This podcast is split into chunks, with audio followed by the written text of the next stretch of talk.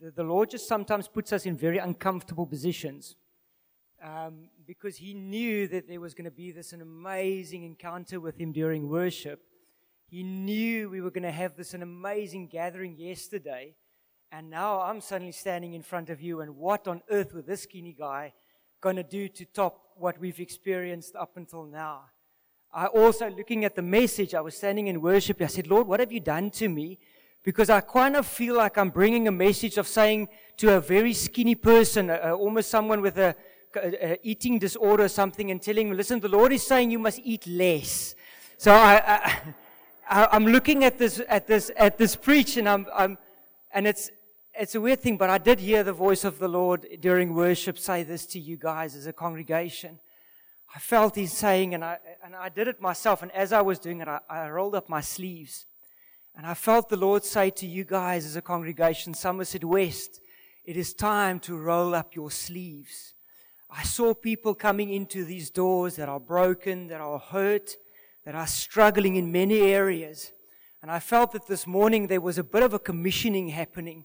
There was something of the Lord actually telling each one of you guys, I want you to get into your position and get into your place, to roll up your sleeves and to get ready because there's work to be done. There's many people that needs the power and the authority of Jesus in their lives. And there's only one way where that people can experience that and where they can get that, and that is through the hands and the feet of Jesus. And that's what happened with us when we went to Grabouw. We're not the only church in Grabouw, mind you. Uh, we are a church in Grabouw, but yeah, the Lord is just uh, uh, so faithful um, with us on that side, and I can't wait for you guys at, at some point to come and visit us. Um, I'm so glad that Richard is there. He's going to get the whole congregation saved. So by the time that we get back, we will just have, uh, which is absolutely amazing in that sense. So I want to dig into the word this morning, and um, I do want to, I do want to say this. Uh, I was looking at the at the how many of you guys have been saved for longer than 10 years? Just raise your hands quickly. How many of you have been saved longer than 20 years? Still a quite a few number. And again, now I'm looking at myself and I think, Lord, how, why are you allowing me to teach on this thing and to talk about this topic, about the authority of Jesus this morning? But again, I just felt something of the Lord speaking to me. Sometimes when we've been walking and journeying with the Lord for a long time, just sometimes a little bit of dust settles uh, in some areas. And I do feel that this morning the Lord wants to speak a little bit into our, uh, the guys that have been walking and journeying with the Lord for quite a long time. And where sometimes a little bit of familiarity creeps in. And we know this topic, man. I've walked it. I've fought the fights. I was over this mountain and I did feel something of that. And the Lord actually wanted me to do an illustration. I want you guys to just stand up. All right, you can sit down again. Now, really, I want you guys to just stand up quickly. Now, you can sit down again. Now, really, honestly, you can just stand up for a second, please. That's what familiarity does when we hear something too often, sometimes, when we've been doing something repetitively, it becomes something that sometimes, those that are sitting, we ignore at some point, we just lose the power of it. We lose the heart of it. You can sit down. So I want to say this might seem like a preach for newly saved guys or someone that is working, but I know this is for each one of us. When Will Murray, don't know who, who everybody that knew him, Will Murray, uh, apostolic voice in 412. He passed away recently to cancer, unfortunately. But yeah, grateful he's with the Lord. And he famously said that 90% of our journey with the Lord is my responsibility and 10% is God's ability. Now that's a very, very, especially with the hyper grace guys, and very, with the minute that they hear that, they say it's blasphemy. How can you say 90%? But, for, but if I look at the preachers and the Sundays walking up to this morning, there was a lot of focus of the Lord actually kind of speaking into us. Uh, seek first the kingdom. That He's speaking to us. It's my responsibility to seek the Lord. And Craig last week shared on walking in the light. God cannot work into certain areas if I'm not willing and working with Him to walk in the light. God can't speak into my life if I don't have quiet time. When is He going to speak to me if I don't have a time that I put apart to sit down with Him? I'm not going to know the, the character, the person of God, the ways of God if I don't read my Bible. And that 90% is up to me. Is that right? Julle still. So that 90% is up to me. But then there's that 10% of God. And Will Murray said this. He qualified that statement by saying this. The 10% that God brings is like an atomic bomb that goes off. And when that impacts me, when His power impacts me, it changes. Sometimes instantly, sometimes over a process and over a period, but it is an impactful part of the Lord. And this morning we're going to talk about that 10%. And we're going to talk about the authority of Jesus in our lives as we walk and as we journey with Him. And I think in this world, we've got a bit of a worldly definition of authority that often we, we work from because we grow up with that. Uh, I don't know in the schools these days, but when I was in school and when Skulk was in school, uh, we used to sit and when the teacher walks in, we would go dead quiet and we would. That was, uh, that was, I don't know these days anymore. I hear some funky stories coming out of the schools these days. But we, we would know when authority walked into the room. When my dad used to say something, I would know, just in his tone of voice, how I should react, the way I should react, how I should respond to what he is saying. That's authority. But also we see authority in our government. We can see authority in our government. I will not do certain things because if I know that there will be consequences to that and they've got the authority based on my actions, if it was unlawful, to put me in jail for that. And that's authority. But then there's a, a, a biblical form of authority. And it was so beautiful how the Lord has already since yesterday brought us to looking Jesus in the face. And that's a different type of authority. It's an authority that comes with love it's an authority that comes with relationship. It's an authority that is actually for us and not against us. It's not something that wants to catch me out in order to punish me, but it's an authority that is actually there that loves me. And I, I was thinking about this earlier, and, and, I remember there was a time when I was I just built my house, uh, uh, the one that we're living in, and I wanted to do a DIY, and I just bought a drill uh, and I was, wanted to drill. It was my first hole that I ever, because my dad did everything in the house. He never allowed us to do anything. It's his fault. I'm blaming him. So I was, I got my drill and I got my drill bit in and I got everything plugged in and I was about to drill that hole into the wall. I think I wanted to hang up something in the kitchen or something. I can't even remember. And I remember, man, full of confidence and I went in and nothing. I wasn't making a dent. I wasn't even going through the paint. And I remember just, I'm doing something wrong here. And eventually, oh, I phoned my dad. I said, Dad, I'm doing something wrong here. My dad came over and he looked at the thing and he said, Sean, you've got the wrong setting on this thing. Apparently, there's two settings. You need to do the drill thing where he makes look come, and I had the wrong setting. And secondly, my dad took the drill and he said, Let me show you. And he showed me that you put your weight behind it because I was so scared. I didn't put any weight. I was just putting it there. And I, and I thought the drill was going to drill itself into there because I was scared I was going to just, you know, kind of break the drill bit or something. And he showed me how to drill and he, said, you put your weight behind it. And then the beautiful thing is he let me drill the second hole myself after he showed me.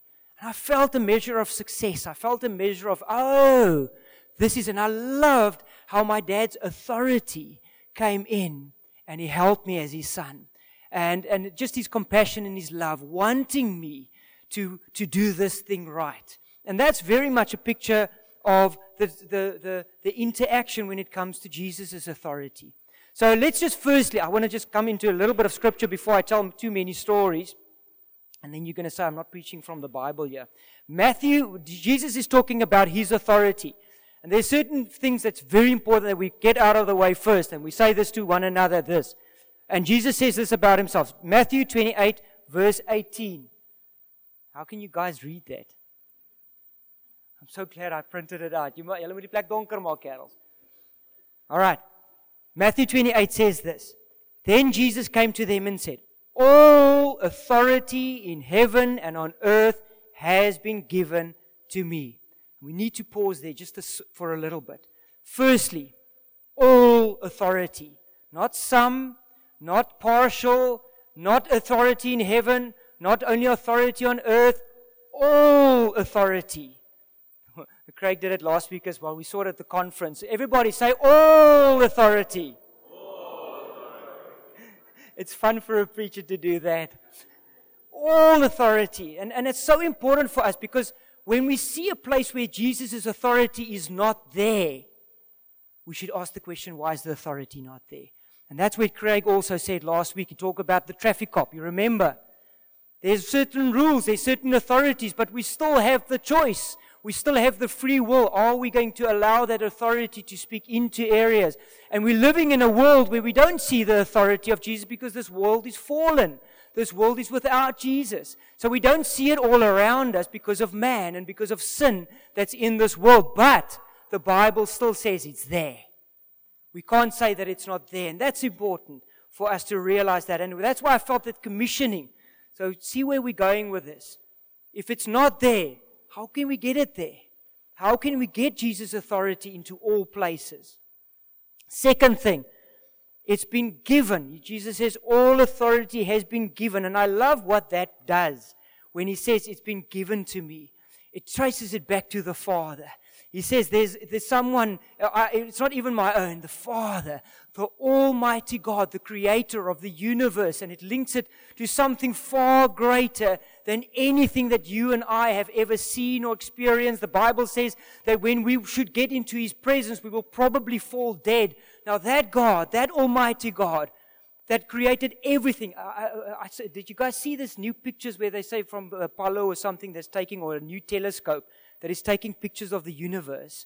And that they're saying something about for billions of kilometers or something every uh, minute that it's expanding and getting bigger every minute. It's just amazing. Now that God gave his son the authority because his son was uh, obedient to die on the cross and that he gave it to them. But I also believe that there's a reason why there is this gave. It, it, it, it, it connects something else. It puts a bit of a why next. And why did God the Father give Jesus authority? And we see that in two scriptures that I didn't put up. I actually didn't put it in my notes. Jesus, oh, the, the Bible says in John 3, verse 16, For God so loved the world that he sent his only one so that no one may be lost. 1 John 3, verse 16 says, Jesus laid down his life for, one, for us so that we could be saved. So the why, why did Jesus get authority? Is because of love. That's the motivation behind that. His motivation be- behind the, the, the, the authority of Jesus Christ working into our lives is it's actually a showing of God's love for us. So it's not an authority, and that's why I said earlier, it's not an authority that is just looking at when can he punish us. But it's actually an authority that comes from a place of love and relationship, wanting to restore.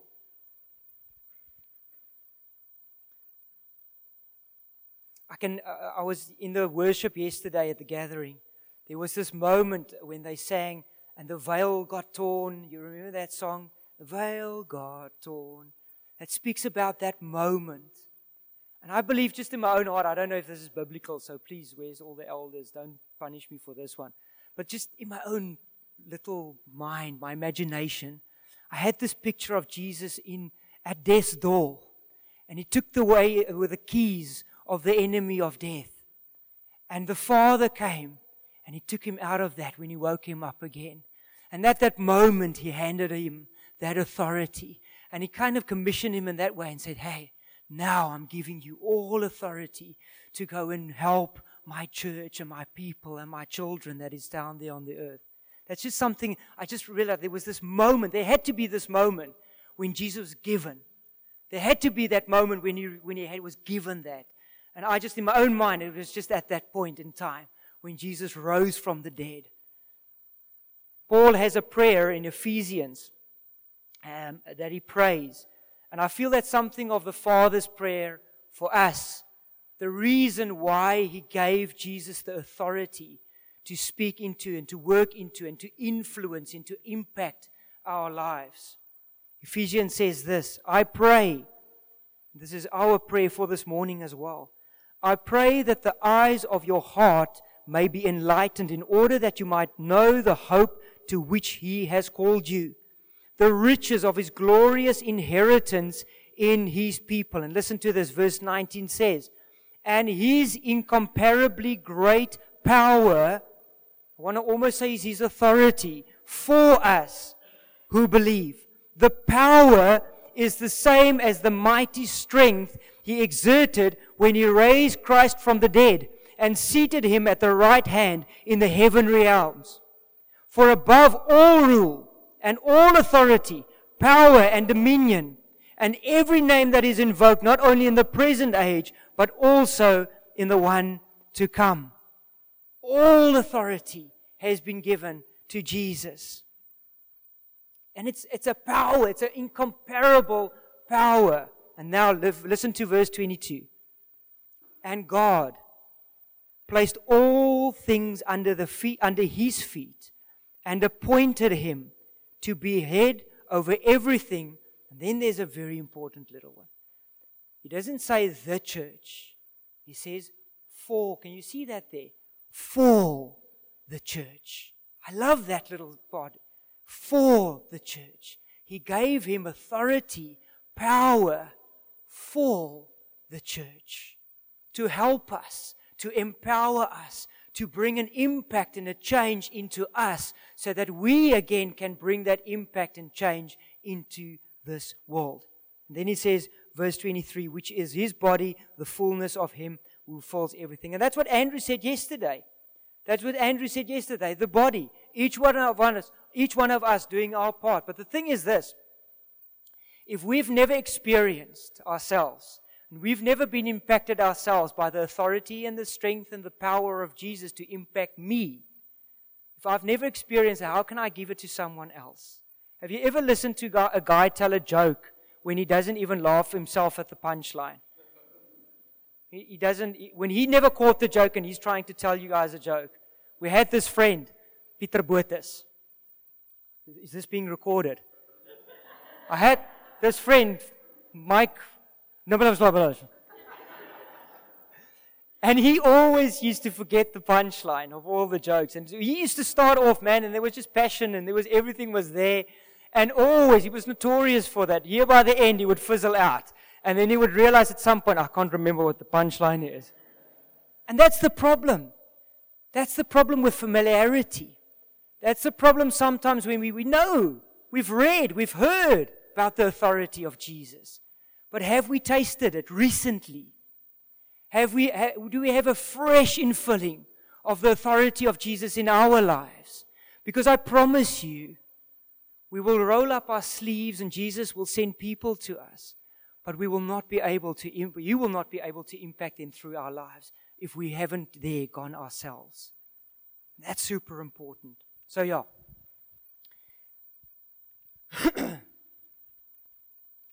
We're going to look at four areas. Four areas where Jesus' authority wants to impact not just us, but where he wants to impact Somerset West where he wants to impact South Africa, and where he wants to impact the world. Four areas. And I'm going to try my best to, and, and, and this is a moment where I want, I, I'm going to kind of speak to two people here. The one person, I know there's some of you that are sitting here this morning, and it was actually when you uh, called it as a, also, there's some of us that's struggling ourselves. And so some of us this morning probably wants to, the Lord wants to impact you. He wants His authority to come in one of these areas that we're going to talk. So there's, there's two things. We're going to look introspectively and we're going to allow the Lord to look, help us look introspectively. Lord, is there anything in me?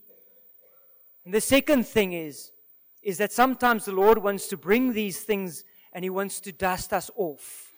Because there's going to be someone in this week, perhaps, that you need to take this message to. And you're going to say, hey, I know you're struggling, but you know what? I want to tell you about the authority and the power of Jesus Christ. So the first part is, and we're going to look at Luke 4, verse 18 to verse 19. Now, this is something that was actually prophesied in Isaiah. It was prophesied to Jesus in Isaiah. And then he comes in the New Testament and he says this about himself. He's basically saying, This is me. Isaiah talked about me, this is me. And let's see what Jesus says. What is his authority about to do? Luke 4, verse 18. He says, The Spirit of the Lord is on me because he has anointed me. He has given me authority. He has anointed me to proclaim the good news to the poor.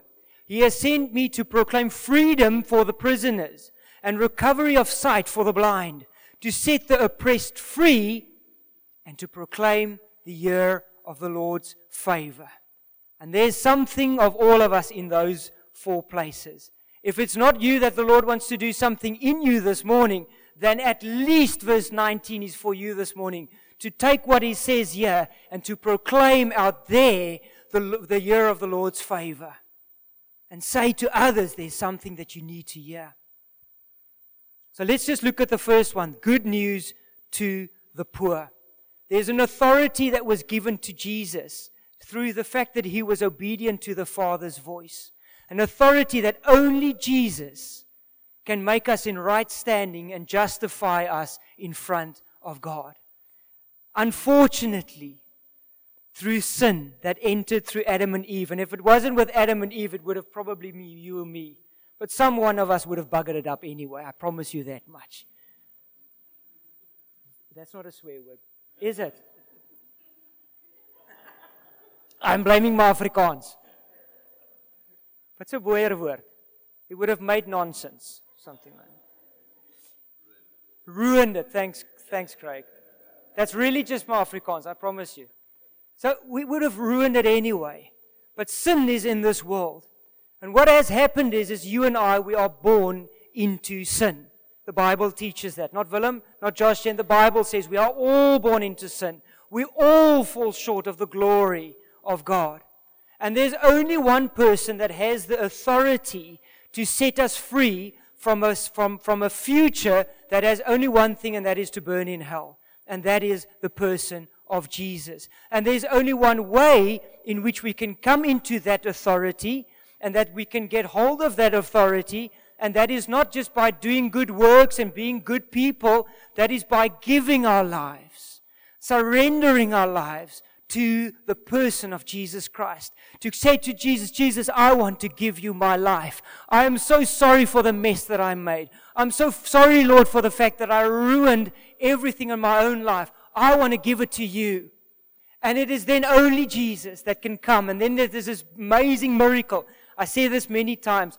People freak out when a, when a toe grows back on when we pray for that or a person that stands out of a, a, wheelchair. But probably the biggest, the most beautiful miracle that will ever happen is when a spirit that is actually dead to God comes to life and gets resurrected when we give our life to Jesus.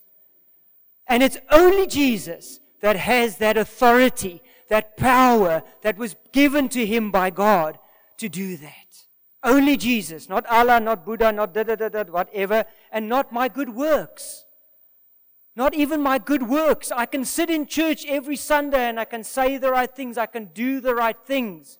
But if I have not surrendered this morning, and that was this morning was such a beautiful moment, when we just got an opportunity after we've been saved for many years to again and again and again get the opportunity to surrender our lives to the Lord and submit ourselves and humble ourselves before the Lord and say, Lord, I will roll up my sleeves for you. I will give my life to you because only you are worthy of this life of mine. Good news to the poor. And the amazing thing is, not only, why does he say the poor? Because we are poor without him. We are familylessness without him. Again, I'm blaming my Afrikaans. We are without a family, and the Bible says that we are adopted into family. the day that we give our lives to Him. Me and Leonie, we uh, recently we had a bit of a pity party, and uh, we said to each other, "Yo, at one point in our lives, we had no friends." It was true. We didn't have any friends. We were very much Sunday Christians. We went to church on a Sunday morning. We said hello to all the friendly faces that we knew. And then we would go home and next Sunday we would see the same friendly faces, we'd listen to a preach together and we would go home afterwards. But we had no friends and family that could actually do life with us. And that was one of the things that the Lord restored amongst you guys in Somerset West, in us, is to show us what does it mean to be actually adopted into family because we were poor in that area. And suddenly we've made friends. And when we planted Grabouw, it was our family and our friends that came for six months, even longer than that. Every Sunday, you guys would come and you guys would help us to plant and you guys would serve and Sybil will do the worship. And I know Skulk made a preach there and uh, all of you guys were there at some point of the guys that was here. There's so many new faces. It's amazing. And we, lo- we realized, wow, we were so wealthy in the family that God has put us into. And that's what God's heart is. That is what His authority loves us. You see how His authority loves us and wants to put us in that place. And then Andrew talked about inheritance. I won't go into that. He talked about it yesterday, where he wants to give the poor an inheritance. Second thing, freedom for prisoners. And a prisoner, there's a reason why he calls it a prisoner. A prisoner is guilty. A prisoner, there's a reason why a prisoner is in prison. He was naughty. Fout gemaak. He's not innocent. And that's you and me. We are all prisoners. We are all guilty. There's a reason why we are in church.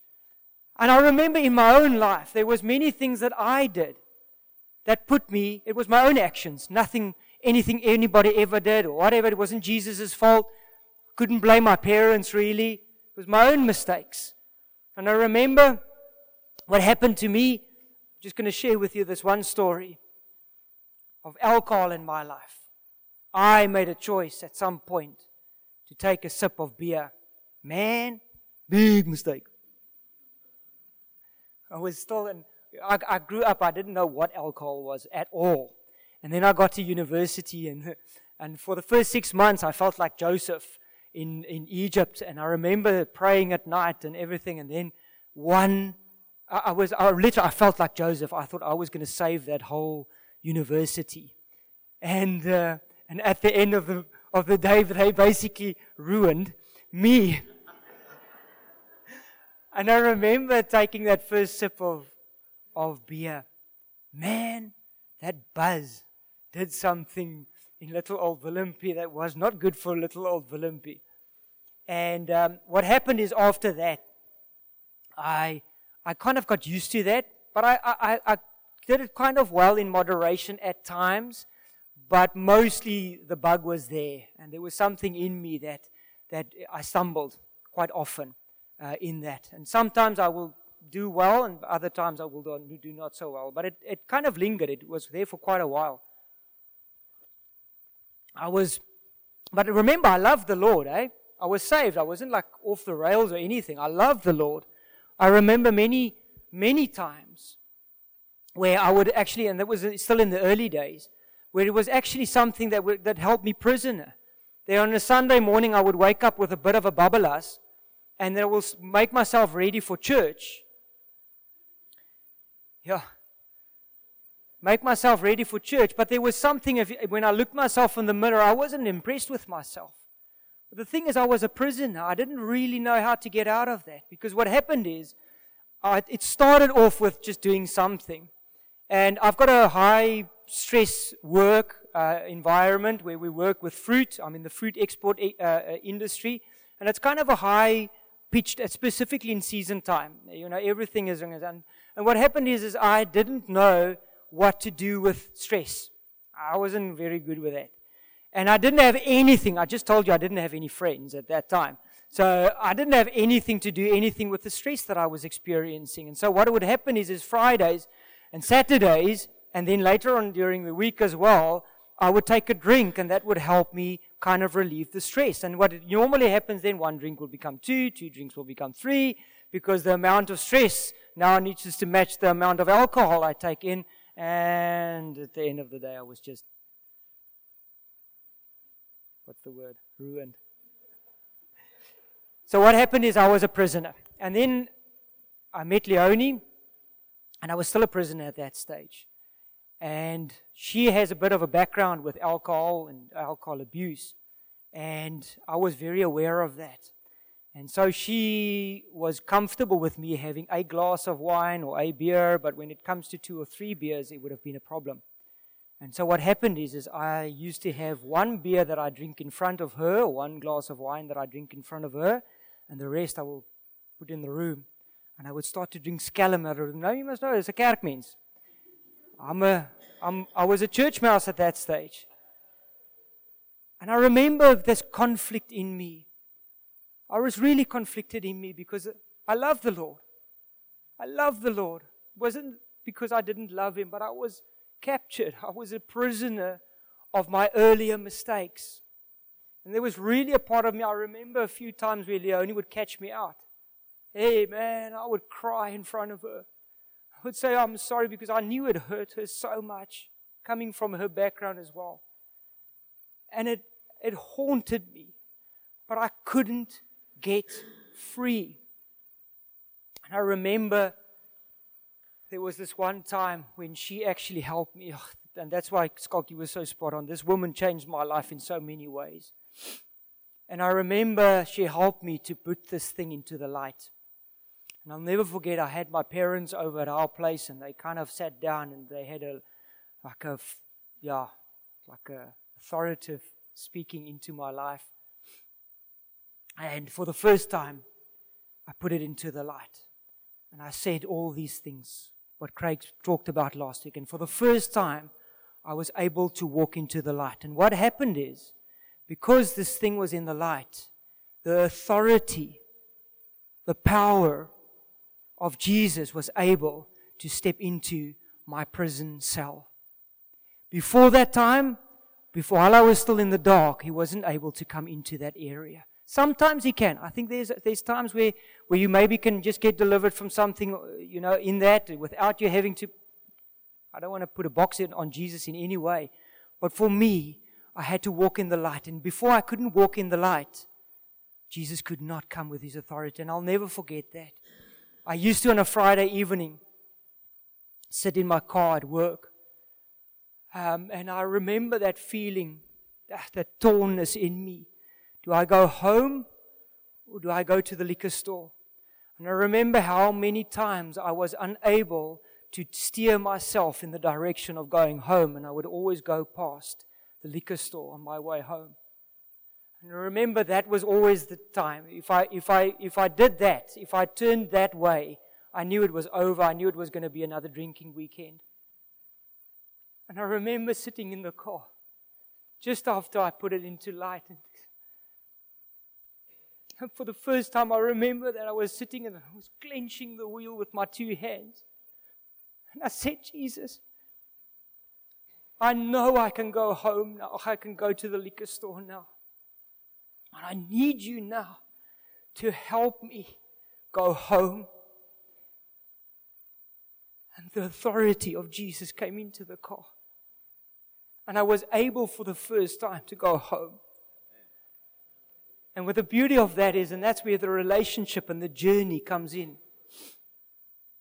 then Jesus came and he not only brought the authority and the power in that moment, but he helped me with the journey. And I started learning to play guitar. And now, Friday evenings or whenever in the week time when I get a bit stressed, I play guitar. And he put family around me, man. And I had people that I could WhatsApp. And I had people that I could say, hey, I'm not doing well. That's the authority of Jesus. He loves us. He wants us to break free. The third thing is recovery of sight for the blind. And I don't want to redo what Craig did last week so beautifully. If you have, who hasn't listened to Craig's preach of last week? Just raise your hand quickly. Just do yourself a favor. Go and listen to what he said last week because that's actually the foundation of wanting to living in Jesus' authority. If you're not transparent, if you're not in the light, if you people, if you're not putting yourself into family and into the light, you will not be able, you will remain blind. It will remain dark. So please do yourself a favor and go and listen to that preach. It's a super important one. So I'm not going to go there this morning. He did it beautifully. But it is that part. I'm going to add just this. It is that part. David did it so often. And he wrote about it in the book of Psalms where he said, Search my heart. You know, so often, so often we need the authority and the power of Jesus in, li- in an area of our lives, but we just don't know it. We don't know what we don't know. And sometimes there's an area in our lives. And when we do just that, where we go in front of the Lord and we sit in front of Jesus and we say, Jesus, I, and this is what I want to tell the guys that have been serving Jesus for 20 years plus. When last did you sit in front of Jesus and say, Jesus, I've been serving you for a long time. But Jesus, I need you to search my heart. Where have I gone cold, Lord? Where have I lost my zeal? Where have I lost, Lord Jesus? Is there any areas, Lord, where familiarity has come in? Have I lost the zeal of proclaiming you to the people that I walk past in Spar or in Checkers? Have I lost the zeal to proclaim you to my kids that are not serving you? We all need Him. Go and sit in front of the Lord and say, Lord, if there's any blind areas, if there's any areas in me, show it to me, Lord.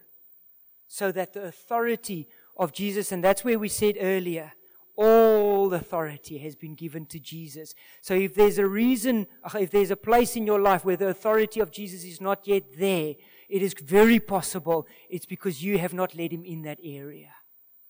Walking in the light. The fourth one, and this is the last one that I'm going to. I'm doing well uh, on my time here. You guys were expecting another humdinger of a 60 minute pro, uh, thing. I was invited to come and preach in Somerset West. Not invited, I was in Somerset West and I preached there. This is a moment of restoration for me. Because I preached that one time and never again. And I hold on to this thing of, Lord, what happened?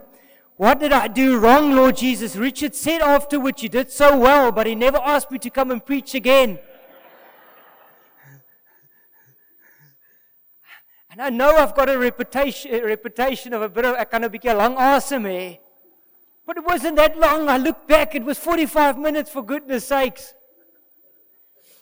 The Lord restores and He heals broken wounds.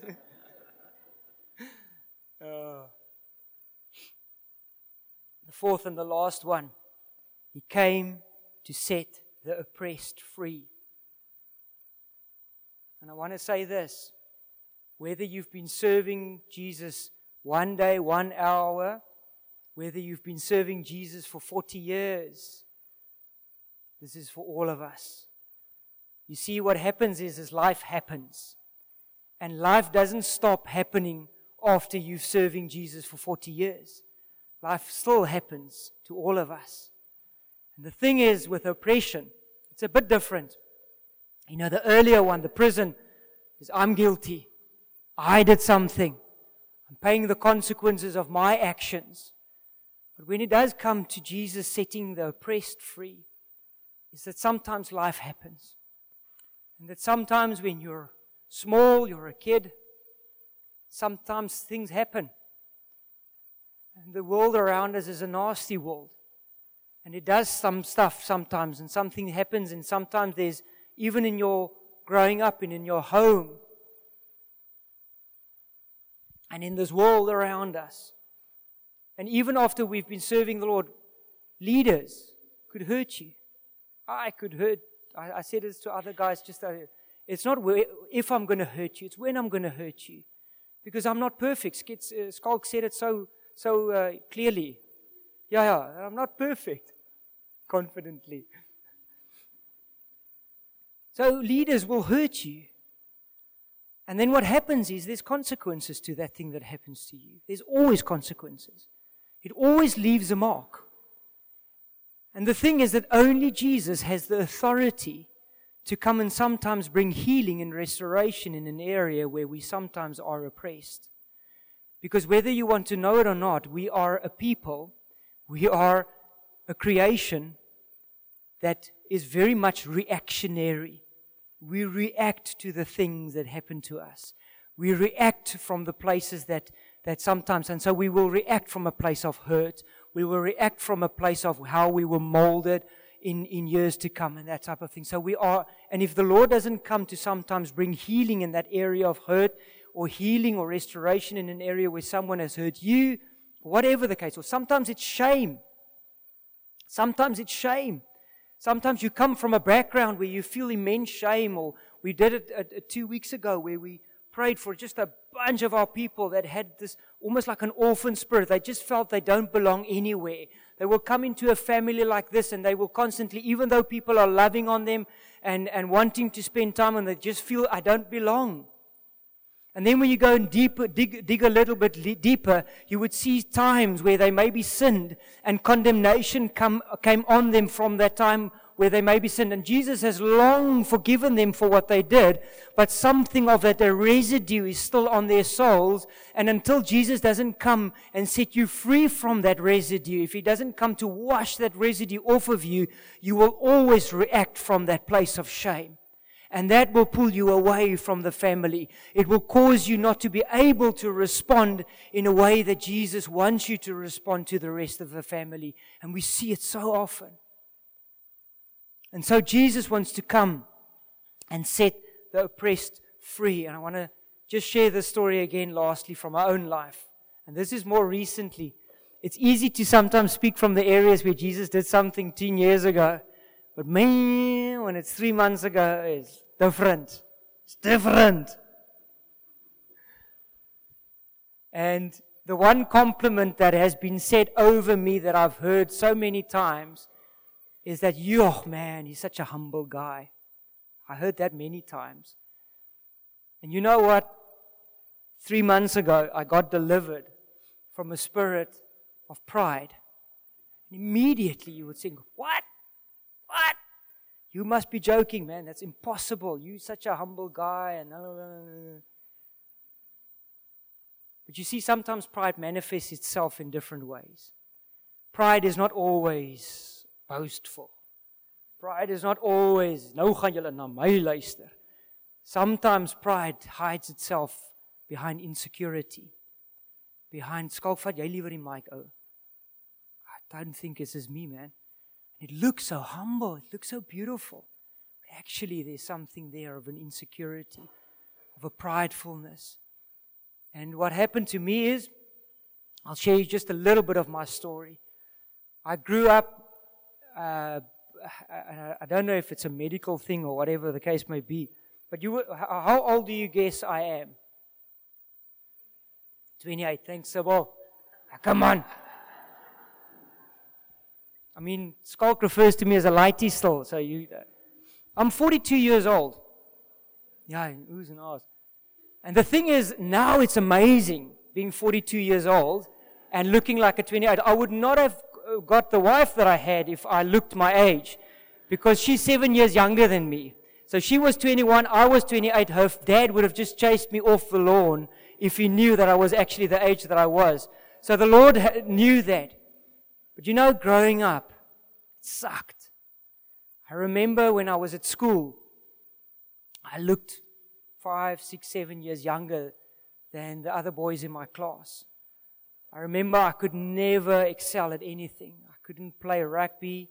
I, could, I was useless at most stuff where there was physical ability at that. I grew up where actually my nickname was Maniki.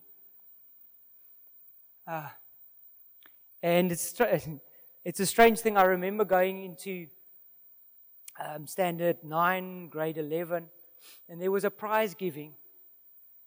And I'll never forget the, oh, there was such a humiliation that I felt in that time, uh, which was actually hid behind what I thought was a compliment.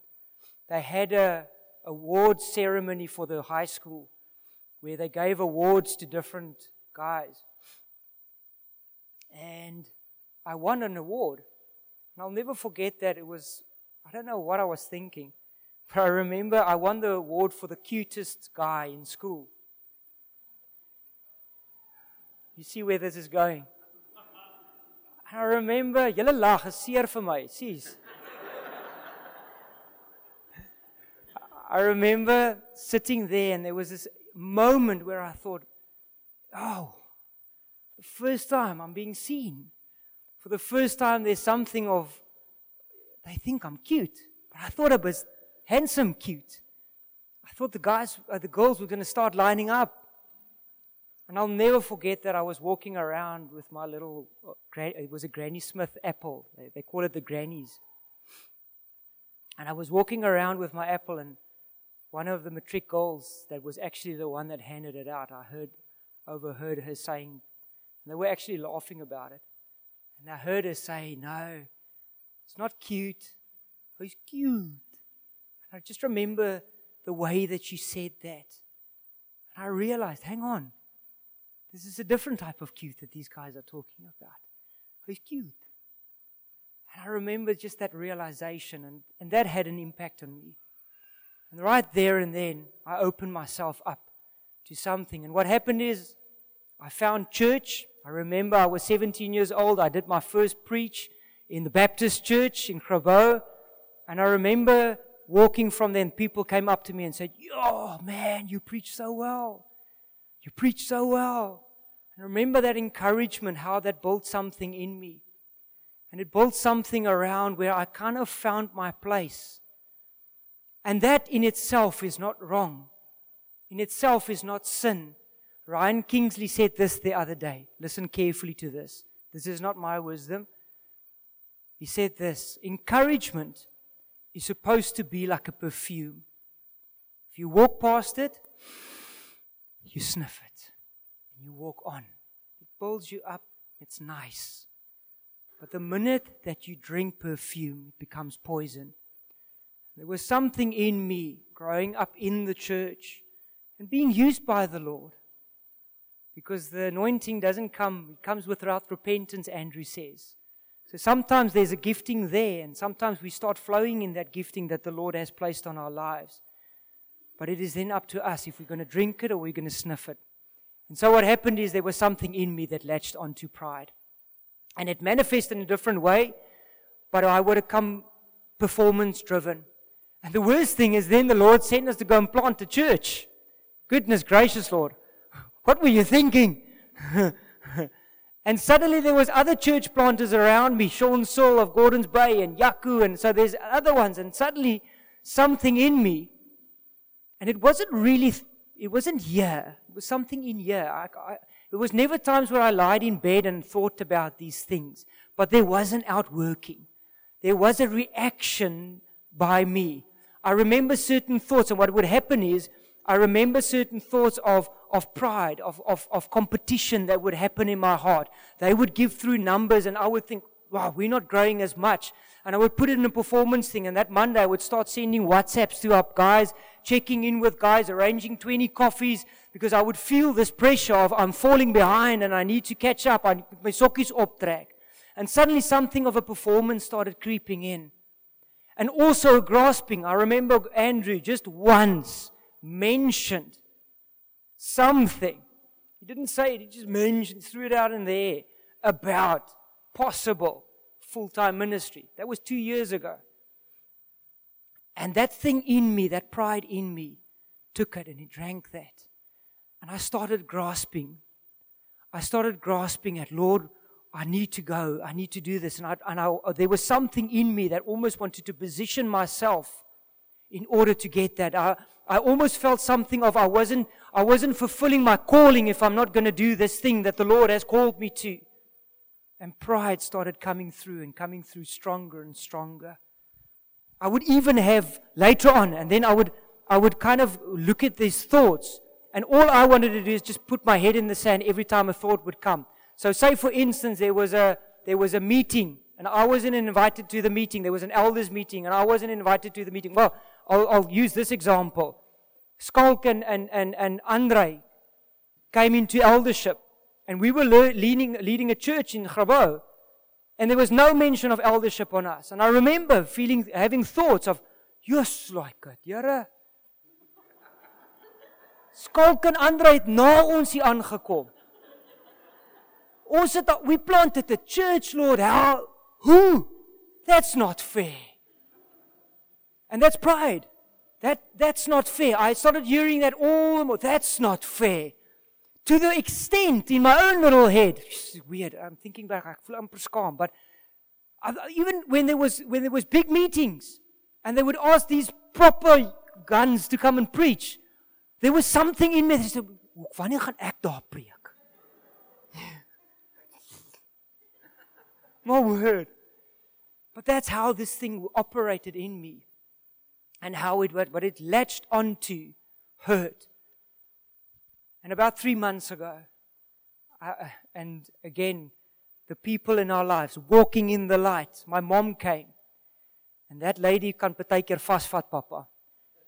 And my mom came to said I was I was in an area of self pity. I said um, I need to go because Sean and Chantel just uh, started talking about full time, which they are going to go full time now. And suddenly this performance thing started creeping in and I was, I need to go full time now. I need to go full time now, Lord. I'm missing my mark here. I'm sinning because I'm not, you know. And my mom came and she said, Willem, I see something different. I don't think this is the Lord. Yo. And the Lord opened my eyes and I saw this thing for what it is. And I said to her, Don't say anything else. I see it. Yo, I'm, I chased her home because I just wanted to be with the Lord. And that morning, five o'clock, my, my, my wekker het nog eens afgegaan. I went to my quiet place. And the minute that I sat in front of the Lord, I started weeping. Yeah. I broke before the Lord. I said, Jesus, yo, how did I allow this thing? And the Lord showed me my past. And it's the first time in my life that I did a, deliverance in my quiet time. But I felt something lift off me. I remember that moment. I'll never forget it for the rest of my life. It was physical. I physically felt something lift off of me. And I wept in front of the Lord. And now the thing is this Am I completely free? Yes. There's absolutely no sting in it anymore. I would have a thought, and it's so easy now to say to the Lord, Lord, I bring this thing to you. I take it captive. I give it to you in Jesus' name. I put it to death again and again and again and again. I put it to death. Even now, where we were sitting here in worship, I was thinking, gaan ek ooit preek?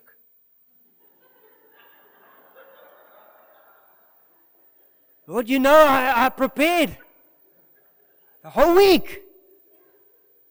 And I said, No, no, no, no, no, no, no, no, no. I'm not giving you space.